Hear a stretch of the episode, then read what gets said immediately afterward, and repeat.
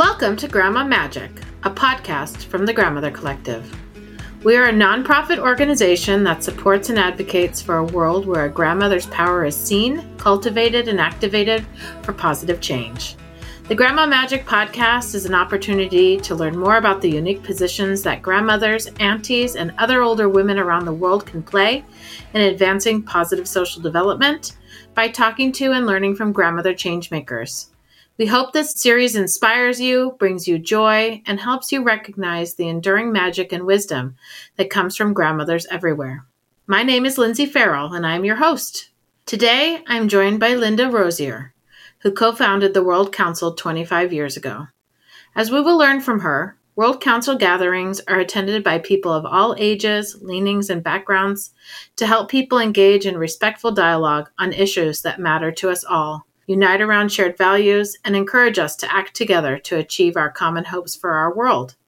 Linda also has a background in advertising, running a business that was a social enterprise before we called them that, and is actively involved in local activism today, especially around climate action. Thank you for joining us, Linda. My pleasure. Thank you, Lindsay. This is great you know, one of the major things that we start out with when talking to women from around the world is that we really want to understand their own foundations when it comes to connections and relationships with older women. So I wonder if you have a grandmother figure in your life that you want to share a story about. Sure, Lindsay, absolutely. And I have two grandmother figures, and one is my grandmother, and one is my mother. My mother was married at an older age, so she could have been my grandmother as well, depending on where you live. My grandmother, her influence, this is my mom's mom, her influence, she had a major stroke and was bedridden for the last 10 years of her life, couldn't speak, and lived with us. And it was interesting. What we didn't know, what we were learning as we, as little kids, learned to take trays to elderly people first. We learned to find out what they needed first. And it wasn't like we were taught that, but we learned that because my grandmother being there. And my mom, who had been a nurse and had joined the Navy when she was just in the prime of her career. She was one of the first airline stewardesses as well. She was quite an adventurer. And this is where I got most of my influence from. As I say, she was not only mother, but a, like a age of a grandmother. But both my mom and dad, at the prime of their careers, which is at the beginning of World War II, said to themselves, There's something bigger and more important than me. I'm going to take myself out of my job and I'm going to join up to help people and help in a situation that needs some help. And these were people that they didn't know anybody. They were over there fighting and risking their lives for. They didn't even know these people, but they knew that there was something wrong that needed their help. And that has always been an influence to me that you can't sit back. You can't sit back. If there's a need, you have to go help fill it, whatever the need may be. So I'm influenced by them every day when I see something happening that isn't right. So it gives me my urge to help in any way I can. So I will apply any of my skills in any particular situation, whether it's writing skills or art or just trying to convince people or try and make people feel better about themselves, whatever it is. They taught me that if there's someone in need, you just help them, whether it's your mother who needs a place to stay for the rest of her life, your grandfather who needs to stay beside her, or whether there's a war going on that you need to step up and volunteer for. So I just think of them and I think of their cohorts who they were in their early 30s, just the prime of their careers. And away they went. They said, This is more important than me. So away I go. So that's been huge, huge in my understanding about how we need to be in life. Linda, can you tell me a little bit about your journey to here? Okay, so I know like that's a funny question to ask, especially we're talking about what might be a long life experience. So let's focus in on the World Council. The World Council, you've been organizing them for 25 years. Can you tell us what is it and what are the origins of how it came to be? So about probably 30 years ago, one of my partners said, you know, wouldn't it be interesting if there was a benevolent world council that could help us make decisions on matters that matter to us. And that was the first seed that was planted. And then I was out five years later with my wonderful aunt, who is a great, wonderful person. And she had been invited every year, she with her husband, to go to an island in Scotland to spend a week with friends and different friends. And you couldn't just go as a guest, you needed to go and contribute to the week. So if you played the piano, you needed to have an evening concert. You know, if you sang, you needed to sing. And my aunt, who had a great sense of humor, she had one little poem that she would recite every year, which was, What you looking at me for? I got nothing to say. Please excuse yourself and turn the other way. so she would do this every year.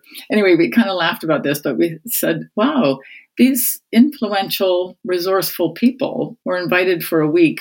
What would it be like if you were invited, for example, to spend a week in the shoes of Mahatma Gandhi and represent what his passion is for a whole week, nonviolent. If you were invited to represent Margaret Mead and your whole week was talking about the passions of diversity and inclusion, how would you come back changed after a week in someone else's shoes? So we thought, hmm, there's a seed there.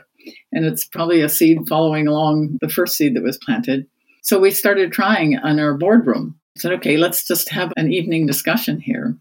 And we'll have Socrates, who was a facilitator and learned by asking questions. And he would ask questions of people of all walks of life to find out universal values that we share.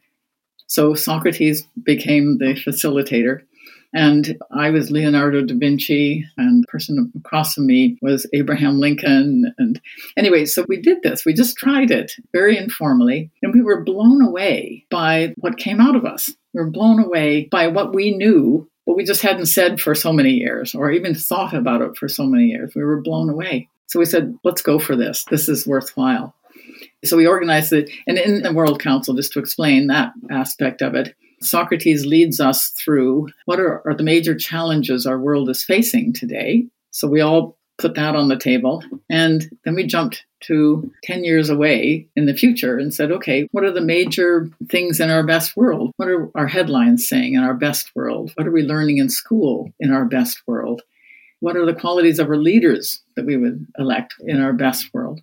So we spend time envisioning our best world. And then we pop back to today to say, okay, how are we going to get there? What do we have to agree upon in a new world agreement that we'd all share tonight and draft tonight to get to that world? How do we have to be and what do we have to do? So that's in essence what the World Council is about and where it takes us. So it was so good that we just were blown away by the effects of it.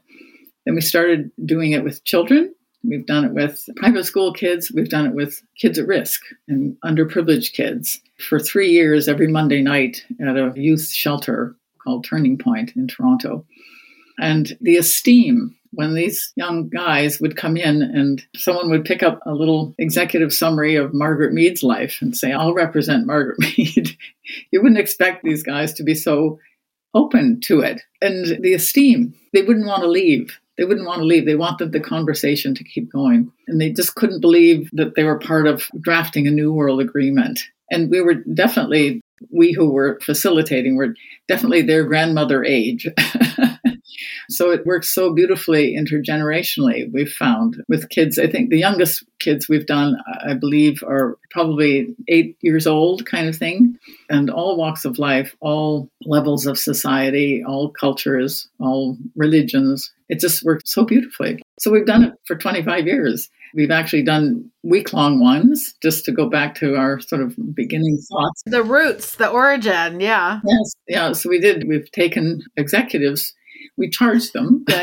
We would charge anybody who could pay, but we would take them for a week to Spain or to Ireland or off to either the west coast of Canada or the east coast of Canada.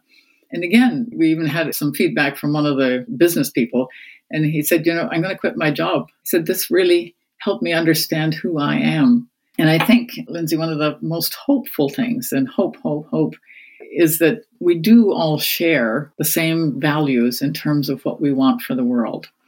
I've mentioned to you before, but if you take over the 25 years New World Agreements and you don't know what kind of a group was sitting there doing these New World Agreements, you can't pick it out. You might have one that's from an executive group, one that's from street kids, and you can't tell the difference. We all have those same laws written on our hearts. We want the best for children. We want a world that everybody can breathe in. We want everybody to feel equal. We want education for everyone. And this comes out from a street kid as well as a banker. That's what we want. So it's proven that. So, yes, for 25 years, we've been doing this in person. And then we did it online. That was a blessing of COVID because we would never have gone online because we were so intent on the importance of having one to ones that you need to do this over your dinner table. We used to do them Sundays or Saturdays, you know, when we sit around with families. So we went online and it works. it works online as well. The groups are always small. Online, we don't take any more than six people at one table and in person, the max is seven. We found that there's a tipping point where more than seven people as guests, somebody and even a couple of people start clamming up because there's too many people in the room for them to be comfortable with. There aren't that many tables that have more than eight seats either. So, no, that's, which is handy. Someone's not getting a seat at the table in that kind of instance, also, it seems like. So, Linda, I have so many questions, but I think one that I've been really pondering over is there's a lot of ways that people initiate dialogue to talk about complex and hard things. And that World Council somehow seems to cross over quite a bit of that, like the fear that people get too political or the fear that they get triggered or something. What do you think it is about World Council? I mean, you could tell me. Maybe it's about putting on a different persona that enables people to speak more or to not descend into that divisive conversation? Lindsay, you hit the nail on the head. That's exactly what it is. I'm sure that's what the magic of it is because you come with a mask of somebody who has contributed to humanity. It's always historical figures, so it's been proven over time that they did serve humanity with their lifetime. And I think that mask allows you to speak just like you know holding puppets and carrying on a conversation with puppets you can say all the things you never wanted to say to anybody face to face but you can say it when you're using puppets. And this wonderful mask of greatness of humanity which we all carry allows us to bring that out. And then they find out it actually is them that's talking. But the mask initially makes them think this isn't me talking, this is Rachel Carson, or this is Margaret Mead, or this is Abraham Lincoln talking. But no, it's me. Of course, it's me. But you're coming from a passion that, of course, is one of yours. And that's the other thing. We have so many people saying afterward, it wasn't hard to play and represent Abraham because I believe in everything he stood for. And same with Rachel Carson. I never knew about Rachel Carson, but it wasn't hard to represent her because I believe what she believed. These are great humanitarians who represent different aspects of what we all have inside of us, all the things. So not, there's nothing to disagree with. And you don't, you're raised to that higher self that wants the best for the world and for everyone in it. So, what's the criteria for picking a humanitarian hero? We always pick historical just because they have proven, time has proven that they served humanity there's some people that a contemporary person, but some people think Trump is a hero. But no, he isn't. He hasn't served humanity. He's disserved humanity. There's some wonderful heroes that we know will be heroes living today that are serving humanity, and it's tough not to include them. But it's just safer because once you sort of open that door, then somebody else wants to then represent somebody who perhaps isn't a hero. It might be a hero to a certain group and then you might get the divisiveness, which taking the historical figure, you're safely in understanding that there isn't any division here. These people did serve with their passions all mm-hmm. of humanity. So, Linda, you were in advertising. That's yes. your professional background. Can you draw a line from the work that you did in advertising to the World Council? Are there insights and things from your professional life that reflect on how you are approaching trying to make change in the world today? I think probably from a creative output to make the World Council, even the creativity of thinking about how this can look. I think that came out of sort of the creativity that was generated on a daily basis in our agency. We were three partners and we all had double roles. We were all artists, we were all copywriters. So it was like having six people working on a creative mission. So I think that that creativity, with the same sort of way we would approach coming up with a solution for a client who had an issue and who wanted to impart information, we would use that skill to hone and make the World Council what it became. And some of the wonderful written pieces that we came up with to invite people to it. We came up with a whole package and how we come up with what we say about the different persona that people are invited to be. So I think the, it really helped in the presentation of it it works well without any of the trappings around a kitchen table. But when we were going to executives and companies where we were charging them $5,000 for the evening, we would give them the works. and that money would help us provide some of the goodies that we provide to the street kids and all of our not for profit work. And we had several not for profit gigs going on that we created in the company. So any of the World Council money that we got from doing executives and in the formal sense, we would put toward our other not for profits. So you all had a for profit advertising company that before they were called social enterprises was basically a social enterprise as well. It sounds like. Yes, had a lovely article that I love rereading every now and then about that. We were sort of way ahead of our time in terms of use what you have to work for you as a human being in whatever way you can. Yeah, I think that you said that you were other centered as opposed to self centered. Yes. That it sounds to me would have been a very novel thing to have introduced that. Probably, Lindsay, just because I think we stayed small. So it was the three of us and a couple of employees, really. So we were able to do that. I think my two partners had both worked for major advertising agencies, one in Japan and one here in Toronto. But again, as I say, both other directed. My partner Joe, for example, that was a shift with the agency. He was working with one of the large ones in Toronto, and they were bought out. And the guy came in and said, I'm firing all of the creative department except for you, Joe. And Joe said, I'm not staying. I'm quitting. You can't do that to people. So then they ended up hiring back the whole department because Joe stood up to them and said, That's not the right thing to do. You can't do that. So as I say, they're very much both other directed and being a small agency and deciding to stay small, even though we opened up an office in New York, to which I commuted before I knew it was a bad thing to do with the environment. But I commuted to New York every week for a period of five years and we did very well in New York. But then my mom and dad became ill, and so I just decided we'll, we'll keep the office open in theory, but not in mm, practice. Mm.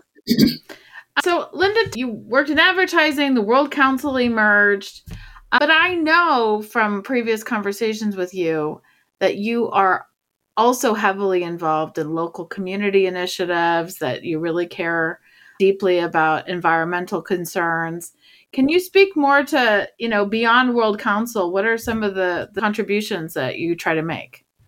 Environment is probably top, top, top of mind right now. My generation has enjoyed all the fruits given to us by our parents' generation, giving us a safe world.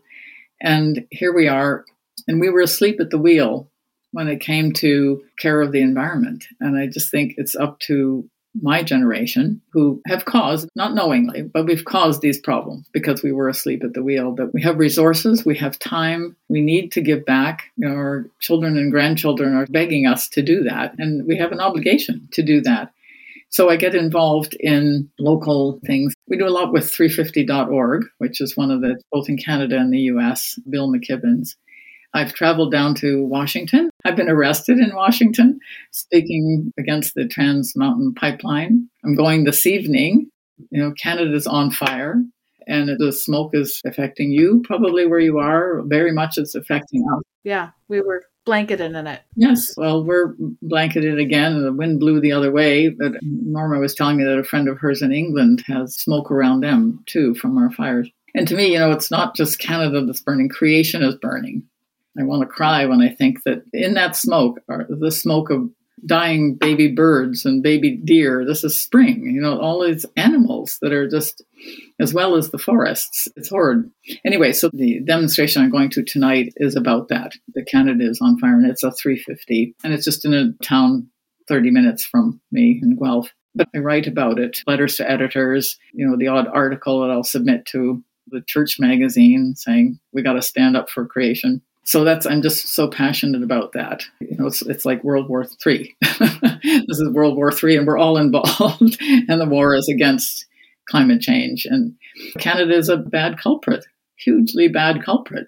We still give subsidies to fossil fuel companies. Like, how can that be? It's beyond me. Anyway, so dedicated to, in any way I can, stand up beside and stand up in front to try and get some of that turned around in my lifetime. Right. At the Grandmother Collective, we think there's something very unique about older women. We think they're very powerful. And I wonder if you have a reflection on what it means when I say that. Listeners can know that Linda has been a part of conversations with the Grandmother Collective for several months now and joins our monthly calls. So we've talked a lot about this, but I'd love to hear your perspective on when I say something like grandmothers can change the world, what does that mean to you? Absolutely. Grandmothers have a huge role to play. Young people look up to us. I'm going to say whether they should or not, but, but they do look up to us.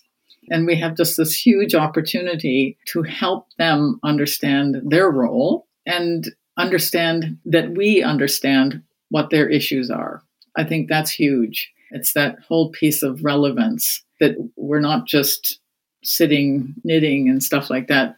Or if we are knitting, we're thinking about the environment. And by the way, we want to make it better for you. And that's why I'm knitting this because this will help raise funds for whatever to do things with purpose. But it's just so important. We did an eco film festival for a number of years here prior to COVID. And we would have young people come to see these films that we would put on. And on several occasions, the young people would say, We had no idea that adults cared about this. And we have to let them know, yes, we do care about it. And by the way, our parents, your great grandparents, fought a war to make the world better. And we're interested and we want to fight a war to stop climate change. We want to stop the threat to you, just as our parents stopped the threat to humanity. So we do have a huge role to play, and we can play it probably better than a teacher could we just need to let them know from every angle we can, young people, that we care and we're willing to do something about it. And we want to listen when you tell us you're scared. We want to be here to listen to it because we're scared too. We're scared for you. You're scared for you. Let's even talk about what we can do together. I'm there. If you ever have a demonstration in your school, call me. I'm coming. I'll be there with you. Yeah. So I think it's hugely important right now because we're in such turmoil. And there's so many things for young kids to be scared about. I mean, as I say, we're scared about it and we've lived this long, but think of kids who haven't and they just see all of this happening. Yeah. That must be terribly frightening. And we can help them know that we not only care, but we're with them and we're trying to do something about it. You know, I would say, you know, they canceled Philadelphia Public School. I live in Philadelphia. They canceled our public school because of the Canada fires. It was like the last week of school. I think it made national news that Philadelphia and New York City canceled our public schools. And it was that week. You know, there's times when you feel like you can kind of take a breath and not watch the news and not try to pay attention. And I think it's now become physically evident that this is coming. The earth is heating, our climate patterns are changing, the storms are more violent, so even amongst my mom groups, we had this moment where it was like, okay, we're raising children in a period where it's very scary. And I will say, you know, Linda, not just with children, you know, people that are mothers or in adulthood, to have a connection with older women to me has also been really powerful to know that there's folks that can guide, can stand with, can hold my hand. I used to laugh with a colleague of mine who was about 15, 20 years older than me. And she would say, like, I still need my mom too. and that's, I think, elders, they hold this really special space because they're what we're all looking for and looking to get support from. Yeah, hear, hear. I agree with you entirely. And I talked to my mom. My mom and dad are gone for half my life at this point, and I still talk to them every day. what would you be doing, or what do you think about this? Like this is crazy. So I still have those people who influence me are still influencing me, the generations above me. Do you feel a sense of responsibility shifted as you aged? It sounds to me like you had it from very early age. I will do good in the world. I will contribute. But is there some unique insight into your own kind of aging story? The only thing that I think is unique is that it gets more critical and more important that I get more involved now. I was able in younger years to be creative when there wasn't this danger. But now that the danger's here, and now that I know that I have only so many years, like I'm a very croakable age right now, so it gets more important that I get more done sooner. I think the two coming together, my age and the end of the toilet roll. I don't know if you've ever heard. No, I haven't. the end of the toilet roll. That's like the, the metaphor for your life. Yeah, the toilet paper. Wow, roll. no, you know, I've never. Yeah, the, the, when you first start the toilet paper, you know, it comes off and it rolls slowly because, of course, the roll is big. Yeah. But when you get toward the end, the little thing in the circle goes faster and faster and faster. so as I get toward the end of the roll, and because this huge danger and this huge divisiveness, these dangers that we're facing right now, eh, have just become more prevalent. This time in my life, the pressure's on because I have limited time to do even more than I thought I could, if you will. Yeah. Well, I think one thing that we always seem to at least notice is that older women, there might be urgency, but there's boldness that comes with age too. So there's this confidence and boldness. I can't really be touched at this point. I'm just going to do what needs done. That's true. You get less frightened to stand up in front of people and get less frightened to bring the. Uh, less frightened to get arrested in Washington, D.C. Oh, exactly. And I might have mentioned this before, but I highly recommend getting arrested for something you believe in at least once in your lifetime. It is the most liberating, wonderful experience. Just to say, you know, and that was just the day going down to jail, harkening back to my mom yeah. and my dad. I gave up a weekend to go down and get arrested. They gave up four years of their right. life, risking their life, right. you know, and I just think, wow. So, yes, you do get bolder. Yeah getting arrested does embolden you, by the way. you know, it's interesting. In this work, we want all grandmothers or older women to feel that they are the vital people that we think that they are. And some will hear that call and say, ah, I still never going to get arrested. That's fine. You can still be a change maker even if you don't want to go that pathway, but that's really interesting perspective. Okay, so let's get back to World Council because you and I have something to announce. So we decided to co host a Grandmother Collective World Council, which we're going to do on July 25th. It'll be virtual. Just because it says the word grandmother collective does not mean you have to be a grandmother. It doesn't even mean you need to be an older woman. In fact, you know, it would be wonderful to have an intergenerational conversation. But the idea, I think, is that we really want to make sure that people understand this is a tool for those conversations that are really hard to understand and recognize what it means to take on one of these personas and go through the process with us and hopefully have a transformative day that day on July 25th and also, you know, maybe connect with you and be able to spread the World Council model recipe everywhere. Is there anything I missed? No, I don't think so, Lindsay. But people who do sign on, we will send just a one page executive summary, if you will, of the person we'd like you to represent. And then you just come and enjoy. And it's not spooky. You'll feel great, guaranteed, afterward. And you'll be amazed at the colleagues that you meet. And the more the merrier, because what we do is we break into breakout rooms so that each room that's attending has no more than the six guests online. So if you wanted to bring your friends and several of you sign up that's fine. We'll manage all of that. And we'd love you to bring your friends or your grandchildren or your daughters or sons or whoever. It's wide open and we can handle as many, but you'll be put into a lovely little room with other amazing people and it will be grand. And you'll get a, a little follow up afterward as well. So, yeah. Okay, great. Thanks, Linda. We will have that event posted on our website at grandmothercollective.org register and connect. We're just really excited to be able to share this resource with folks in our network. So, Linda, thanks for sharing so much about your life and your changemaker journey. And I'm just reflecting this changemaker persona that we are showcasing in the Grandma Magic podcast comes in so many forms.